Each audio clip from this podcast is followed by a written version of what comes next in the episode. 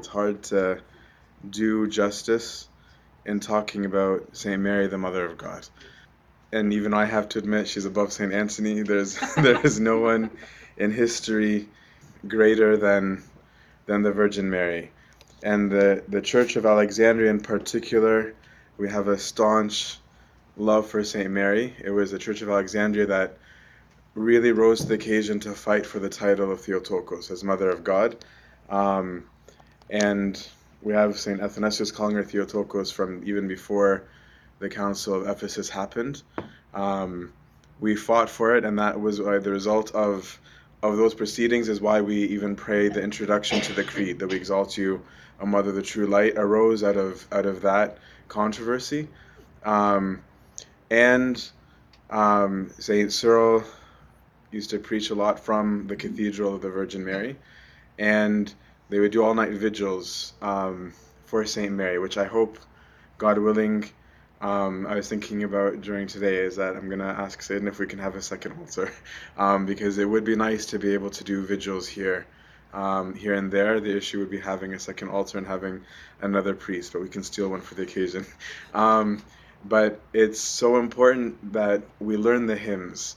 Um, I hope that the that that if the deacons have recorded them already, um, if they haven't, we need these recorded because the the joy of these hymns. I know in my home church, like I wouldn't be able to sleep for joy from from the the way that the praises are done when they're done in one voice. Um, and when they're done with understanding, there's a deep beauty in all of them. The church couldn't find enough hymns um, to praise Saint Mary because of how wonderful she is. Not only was Egypt a place of defense for her, but we take pride in having one of the most um, dramatic um, manifestations, right, of, of her appearances. When she appeared for, I think it was almost two years, even longer, two and a half years, on the domes of Zaytun, um, and appeared, and many people are alive who witness this still. Thank God that we have still many people. So if you haven't talked to someone, go talk to the grandmothers and the grandfathers. And some of the people in our church were little kids when it happened in 1968. Um, and so my my parents were alive and they remember it. And, and the city of Cairo, which isn't a small city, first cut electricity to the, the region and then to the whole city. Um, just to make sure that there was no way that anybody in 1968 had any kind of electronical means um, of having her um, appear of their own will. But this is the, the passion. If you talk to our aunts and uncles, I, I, I'm sorry I was sick because I was hoping we'd have enough of that. So we have a revival and have um, daily talks and guest speakers, um, some of our own speakers about St. Mary. But the fast of St. Mary in Egypt, like the aunts and uncles, the aunts and uncles would take so seriously that I know that some of my aunts, they'd have no oil um, and some of them would, would do just dry lentils. They would take this fast more seriously than Lent. Um, that was the effect that St. Mary had on them. Even my Muslim neighbors, uh, my, well, my aunt and uncle's Muslim neighbors in Armenia had icons up of St. Mary in their home. This was how much the, the, that the country revered St. Mary. And I hope that we can capture some of that spirit and instill it in um, our children and in the generations. But I guess what we'll meditate on is um, why is St. Mary such a big deal? Like in terms of how she lived, not in terms of what we now say about her, but when you think about what God did, we say in the in the Tasbeha, the Father looked down from heaven and found no one like you, right? Is that God in His plan of salvation, one of the requirements that He needed was to find a woman that he saw as as worthy of being able to contain the uncontain, uncontainable right? So if you can think of today imagine if in the six or seven billion people we have on the planet right of, of emperor of the world looking for the first lady and, and, and interviewing all of the women on the planet right? Let's say that there's half the three and a half billion. Our god didn't look at who's just alive. He looked at all generations of all time and found no one like this person, this woman that we are venerating. And not only did he find her above all, he, he elevated her above all mankind because of who she she was. Right? Even the feast that we're celebrating, um, there's always been a controversy about what we're we're celebrating because every single church, every single apostolic church has two traditions um, about what we're celebrating. Um, but no matter how you look at it, she was being honored, right? There's the the more accepted tradition is that her body um, was raised up to heaven, that she had her spirit already ascended, but it was just her body. There's another tradition um, that she arose, that, that she was granted the gift of the resurrection and she resurrected. And we can see re- remnants of that in our hymnology. Um, that's why, for example, the Lupsh of Saturday on the Theotokia, we say, Arise, O Lord, into your rest, you and the ark of your holy place, which is you, O Mary. Um, we articulate specifically that we're talking about St. Mary. Um, Ambassadrian, just for the sake of clarity, he prefers the, the lifting up of her body. Um, I just want everyone to be aware of this tradition because probably this tradition was given to the world by the Church of Alexandria. Um, Saint Theodosius, the the I think 33rd, it was in I think 33rd Patriarch of Alexandria, um, when he was in exile, um, wrote the account and explained why is there a gap between um, the the feast of her Dormition, right in in the first in in uh, Toba, right the 20 21st of Toba, um, which is why we have feasts every 21st of the month. And then we're having this feast today. Um, why there's such a long gap between the two. So it's a it's a good blessing. But why why what did she do that made God look at her in this way? So we'll look at just a few of her virtues um, because there are many, and if we begin, I don't think we'll ever end. Um, which is why we have so many hymns about that very thing. And I want us, while discussing some of the virtues of her, and I'm, I'm viewing her as as a servant of the world, okay, as somebody who serves and served the whole world. I know many people alive who have seen her appear. Um, maybe we can talk about some of those things on Saturday night. The first is that she was born of promise and a calling, which all of us are, right? This is why in the Agpeya we pray from the Pauline, um, I beseech you, to walk worthy of the calling wherewith you were called, right? But she is born out of the tribe of Judah, specifically from the line of King David, so she's royal blood, um, but has nothing to show for it in terms of, of worldly vision of of being the daughter of a king, right? Which is why we, when we praise her, we say, "Rejoice, you daughter of the king! Rejoice," because we're giving her that glory that she didn't herself take. And she's dedicated to the temple at the age of three and she's dedicated to temple at the age of three without having any say in the matter. Okay, some people say that she did. Either way, to me, is that you have a three-year-old who, against her will or with her will, it doesn't matter. She's not opening her mouth, right? And she's accepted to be brought into the temple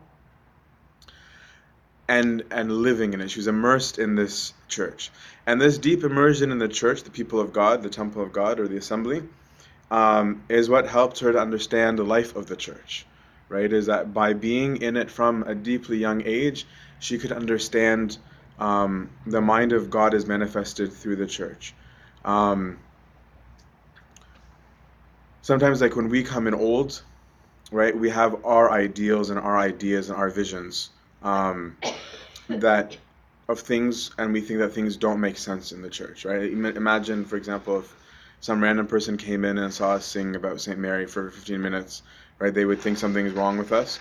Um, and if they're from another denomination, they will as well. Right? Saying, why, why are they saying all that? But a person who's rooted from a young age is going to already have an answer to that. They're like, no, this is why we're saying, this is why St. Mary is a big deal, right? How could you not praise somebody so amazing, right? If you can praise Kobe, right, and look at this woman, look at who she is, look at what this person has has done for all of humanity. Um, and even if you look at the early church, because this is the setting in which she's she's living in, right? There was lots of fights in the early church, lots of fights, fights about how people should behave, right? You had these people who were following St. Paul everywhere they went, saying, no, no, no, don't listen to him. Whatever he said is wrong. You need to act like you're Jews, right? You need to do these practices, you need to do these customs, and if you don't do them, you're not righteous. But a person who is immersed in the life of Christ, who's immersed in the life of the church, has a much clearer vision of what the meaning things of, of things are and what the spirit of things um, are. And on our end, we sometimes think that it's unjust or frustrating for the kids. It's unjust that our parents make us go to church, right? As we get older, it sometimes seems like a chore um, and we start like scheduling how many am I going to attend and what am I going to do. Whereas this woman is very meekly and quietly attending absolutely everything um, without making um, a noise. Second is that her service in the house of the Lord wasn't even prestigious, right? Her service in the house of the Lord was menial things. She was the coffee girl. Okay, if we're going to use modern language, St. Mary was the coffee girl. She was in the background, she was cleaning shurias, she was running errands for the priest, right? She was probably cleaning after the services. She's doing the stuff that's not um, at all obvious. And so we need to ask ourselves to compare to how we are to her. Are we seeking praise in our service or in our in our lives or in our, our work? Right? Do we want the jobs that people can see?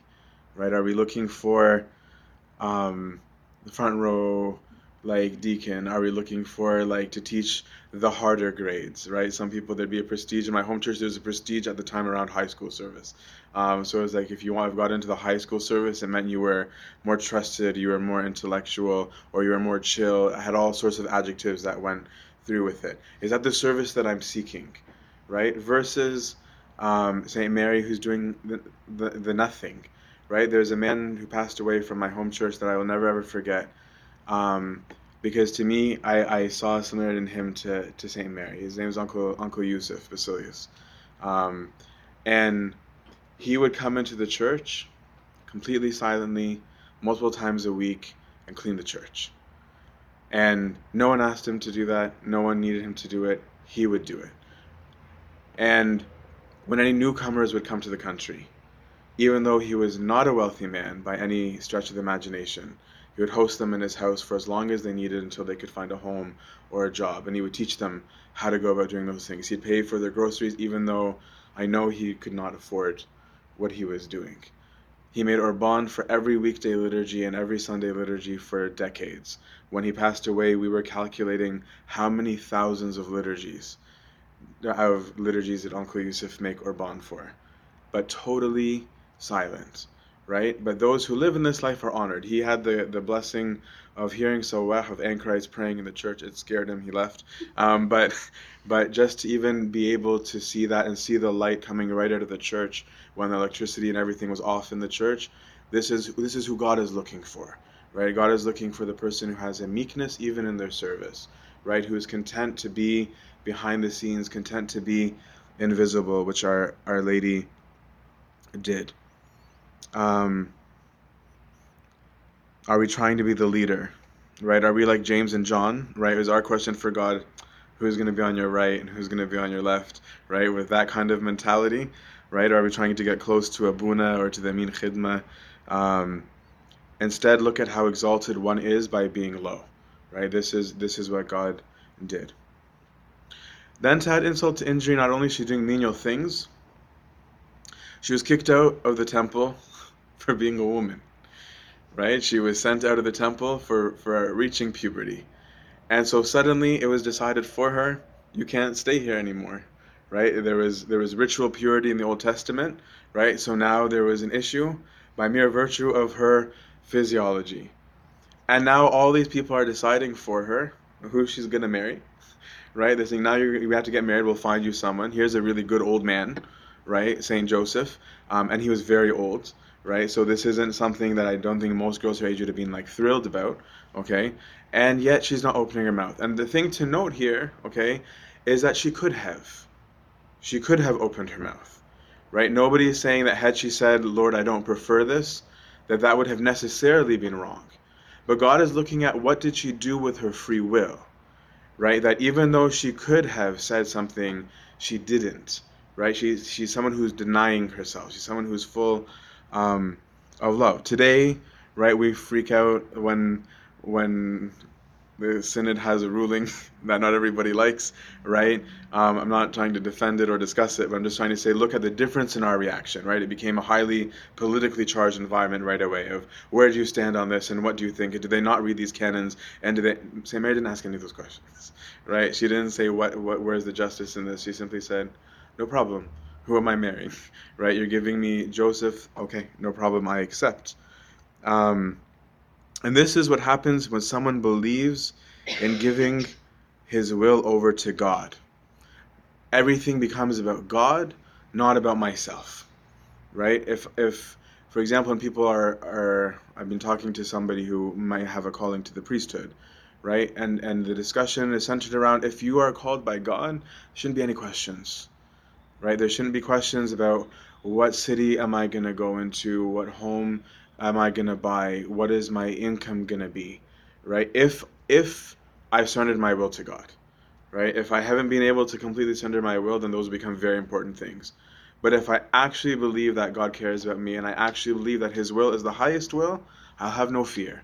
I'll have no fear no matter where I'm walking, no matter where I'm going. If God says, get up, leave this city and go here, like He did to many people in history, modern and ancient, right? That I'm not going to be afraid because I have. I have a trust in, in the will of God because I have put down my will in favor of, of His.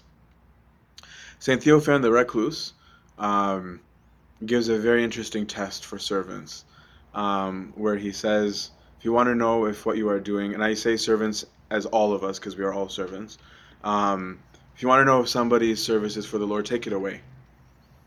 Because if they're very angry, then they're not serving the Lord. If they are serving the Lord, they will say, Okay, Lord, thank you for this service. If it helped your children, I did it because you wanted it. If there's something else you want me to do, okay, if there's something else you don't want me to do, no problem. Because this is your work, this is your will, right? This is the sign of somebody who has love, which clearly we see in Saint Mary. Do we take things personally if someone didn't ask us to do something, let alone if somebody asked us not to do something? If we take it personally, it means that we are people who are serving ourselves on some level and this is what she didn't do right? We're looking at what are the things why did god see her so differently?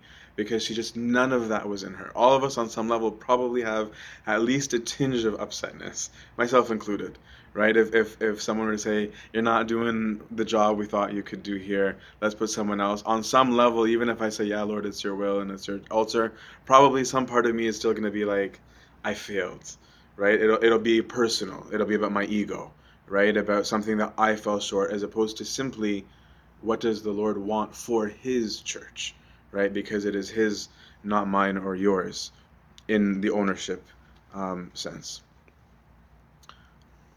The next thing is her virginity. And I don't mean here just sexual purity. I mean this in terms of, of sin in general.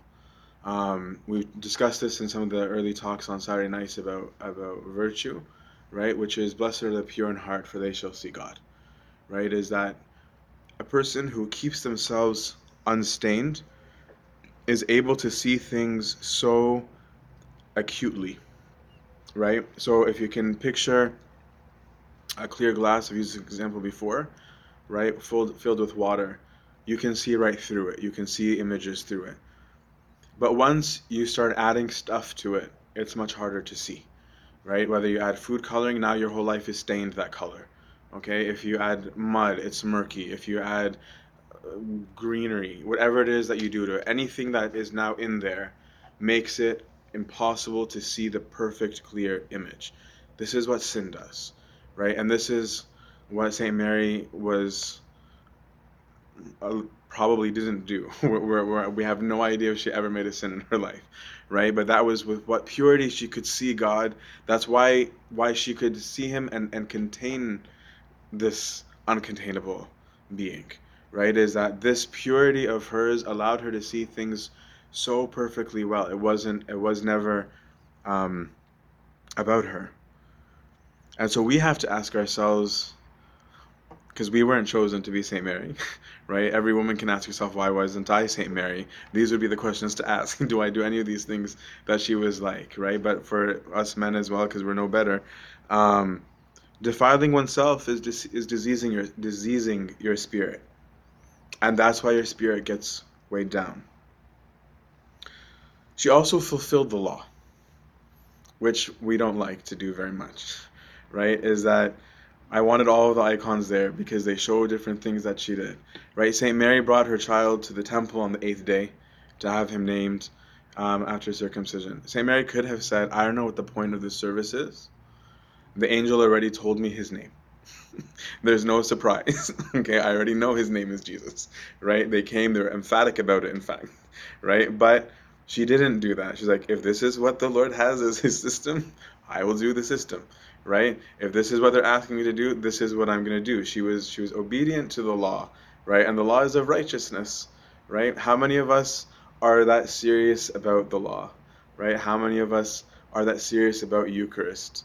right? How many of us are very serious about the so-called minor services like Vespers or Matins? How many of us care about minor or major feasts?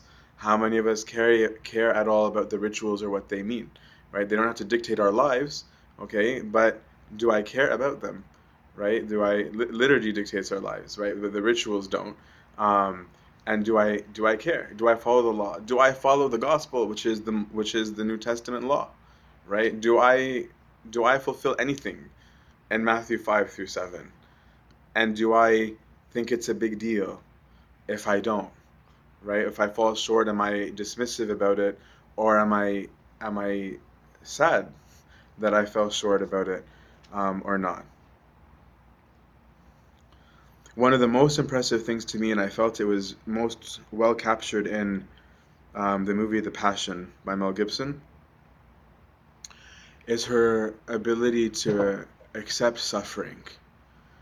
And anyone who's met a parent who's lost their kid, no matter how old, whether they lost an infant um, or whether they've lost an adult child, will will know that that grief is something that's almost impossible to articulate.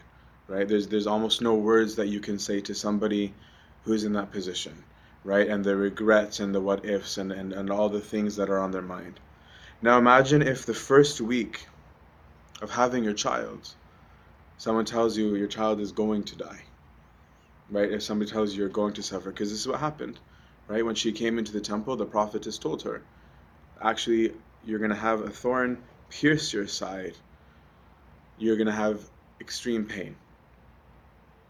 So imagine for her living her life knowing, waiting, when is this going to happen? Right? Like there's there's no there's no prelude. She doesn't know what is going to be the circumstances. She doesn't know how long his ministry is going to be. Right? And look at her ability to endure that. I, I don't know how anybody could endure that. I really don't. My sister lost her son. I lost my nephew. And I, I, I even as an uncle, don't know how it would have been to know that that was going to happen, right? It wouldn't have been comforting. It would have been even more difficult, I think, to know that something was going to happen. So imagine loving your son so much, but then being distant from him physically for the sake of the service, right? I would imagine that any mother knowing this is going to happen is going to want to be by her kid all the time, right? They would be in separation from them no matter what. They wouldn't want to have any fight. They'd want to be with them at every single moment, knowing what's going to happen. But for her, to even give, in spite of this, to say, my son has a mission and I have to let him do it, right? Because when you read through the Gospels, she's always afar, right? There's always a distance between her and her son, right? He's going about doing his work, and people say, oh, by the way, your mom is over there, right? Oh, by the way, your mom is here. And and they bless her and he doesn't even say oh come on here right like like this is about you he, he didn't do any of that but i'm sure she wanted that right? As a mom, she probably wanted that. And to accept not having that must be immensely painful. Can any of us smile while doing that? Do you preach to people accepting the will of God? But the minute that something happens to you, you go running. Right? The minute that something bad happens in your life, where is God? How could God allow this? If this God was so just, then how come this happened? Right? But God's mother, went that went through that. God Himself went through that. God has a special love, I believe, for those who suffer because He suffered, right? And that's why He said, "Blessed are you who are persecuted."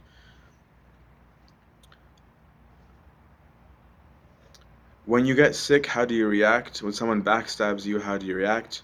If a priest that we like is treated badly or taken away from us, what do we do? Right? Service is not dependent on feel good issues, right? Like St. Mary was told one night, go to Egypt, right? Just get up and go. She went up and got up and went, I'm sure there was immense suffering in this, right? To be stripped of her culture, right? To be running for her life, right? To go somewhere where they didn't treat her very well, right? According to the traditions of the story, the Holy Family wasn't wasn't loved in Egypt in most places um, at all. Next is that she brings her problems to God, not to herself. She intercedes, um, which is why she's intercessor of our race, and she doesn't lead anyone to herself. Um, look at Cana of Galilee, which icon we had out. Um, she doesn't try and take on the problem herself. She doesn't say, I'm going to try and do a miracle. I'm Mother of God, right? So she's like, that's not in my scope, right? But the people come to her, and she doesn't even go to her son and say, I'm your mom, and I'm telling you, you need to do this for them. She simply says, This is the problem. They have no wine. And then she tells the servants, Whatever he says, do it, and walks away. Right? She has a full trust in him that he knows what he's doing. If he wants to do the miracle, great. If he says you can have a rest, go sit down, great. If he says do this, do it. Right? But look at the response of our Lord to her. Right? She the way that she dealt with it. I even there's a story that I'll never forget. I know this monk personally. He's 80 something years old today. Um, a very gifted and, and a, a, modern day saint that I'm I'm lucky to have met. Was a friend of Pope Kyrillos as well, and since how many years now? Almost 30 years ago. Um, his monastery. He's from my mon from I'm from his monastery, um, from St. Antony's in the Red Sea. Um, there was monumental problems um, going on at the time and there was bishop after bishop being removed. Um, and this monk has a very close relationship with, with the Virgin Mary. Um, and he was so upset. He was like, This monastery is in pieces, it's kharbana, right? Use strong languages, it's, it's broke, it, broken is an understatement. I don't even know how to translate it. Um, um it's bad. And so he was crying. So St. Mary appeared to him and said, My son, what are you worked up about? Um, and he's like, well, the monastery, right? Like, I can't believe this is happening and this is happening to me. But even in modern times in her apparition, her response wasn't even to answer him herself, which she could have. She went and called, she goes, Antonius. St. Anthony came down.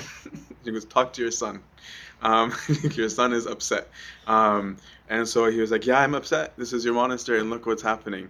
Um, and she assured him, both of them, them together, that the monastery was going to have a new bishop, the current Anba Justus. Um, and um, sorry, it was, it was it was 86, I think. I can't remember. It was 86 or 89. It was a couple of years before Amba was enthroned. They told him who it was going to be and gave him an, an, answer. And then this monk prayed and said, Lord, I want a, an assurance that this wasn't de- demonic or diabolic. Um, I want to know that this is from you. And that night, every single icon during Tasbeha, every single one without exception, was just like fountains of oil uh, coming all of them. And it was such a big event that it was actually recorded publicly in the Karaza um, of that of that year. But I mean, even in her in her modern apparitions, she doesn't make it about her, right? She was like, "Let me take you to this person." Even, for example, when Lazarus, the the the monk in Egypt. Um, when he was talking to me about about his life when I was a teenager. Um, I think this is recorded online. I haven't I haven't seen the stuff that's online, most of it. Um, but when he only wanted to have a relationship with her um, as his as his thing, she told him no. right? She let him for the first year of entering faith kind of live through through her, and and then she taught him no. This isn't about me. This is about my son right? So you have to you have to come to my son, right? So this is this is her her virtue. She brings the people to God. She doesn't bring the people to herself. And we need to ask ourselves: Is that how we conduct ourselves? Do we want to be the trusted ones? Do we want to be the leaders? Do we want to be the confidants? Do we want to be the advice givers? Do we want to be the priest or the tesoni or the in charge of the service or, or leading? Because if we do, we resemble nothing of what she was like that was what found her um, favor. Two more points. I'm sorry it took so long. Um, one, the second last one, she serves in her need.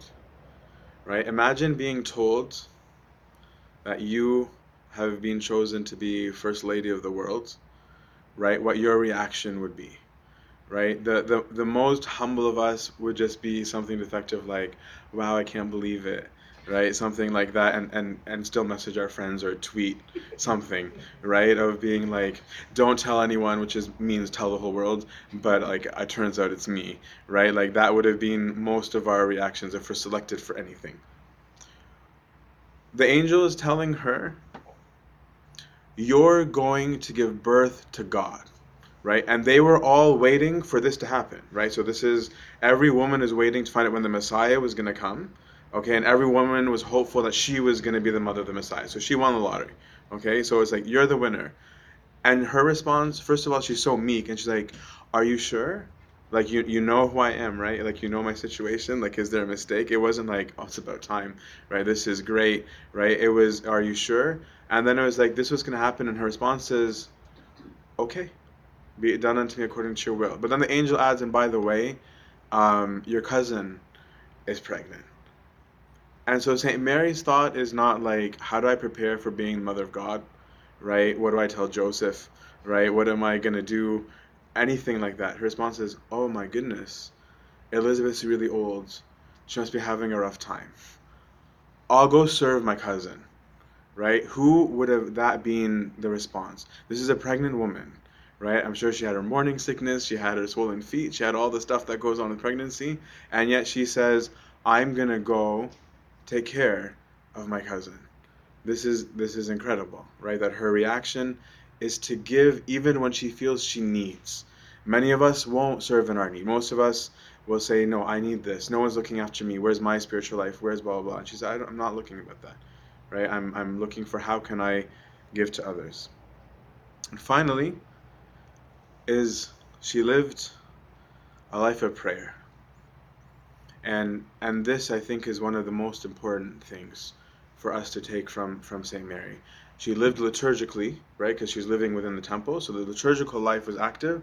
But it's also very clear that there's a strong personal prayer, right? When we, whenever we would get asked to pray in Sunday school, Please, Lord, help the poor, help the sick, let those who didn't come this week come next week, right? We've like memorized it, right? And then with the food, yeah, bless those who made and those who can, blah, blah, blah, blah. And none of us want to pray. When everyone's asked to pray in public, it's like, no, it's okay. It's fadl, go ahead, right? Because, and it's mostly because we have no idea what we're going to say, um, because we don't practice prayer.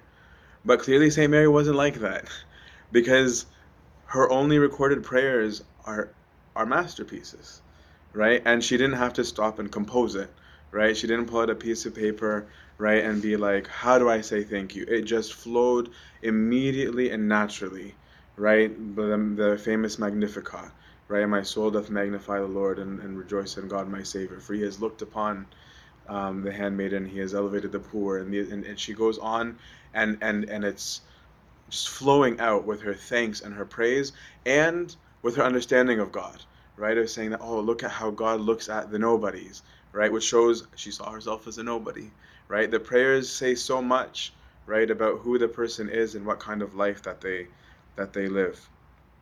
Her tongue is used to the prayers and the knowledge of, of the Psalms. She's even quoting Psalms within it, right? So it means that she was deeply liturgical. A person, my spiritual father emphasized this on my last retreat. He said, he said to me, a person who doesn't have a prayer life doesn't have a life no prayer life means you don't have a life right? The the activity the life of of saint mary was was centered around her relationship to god her god her father right?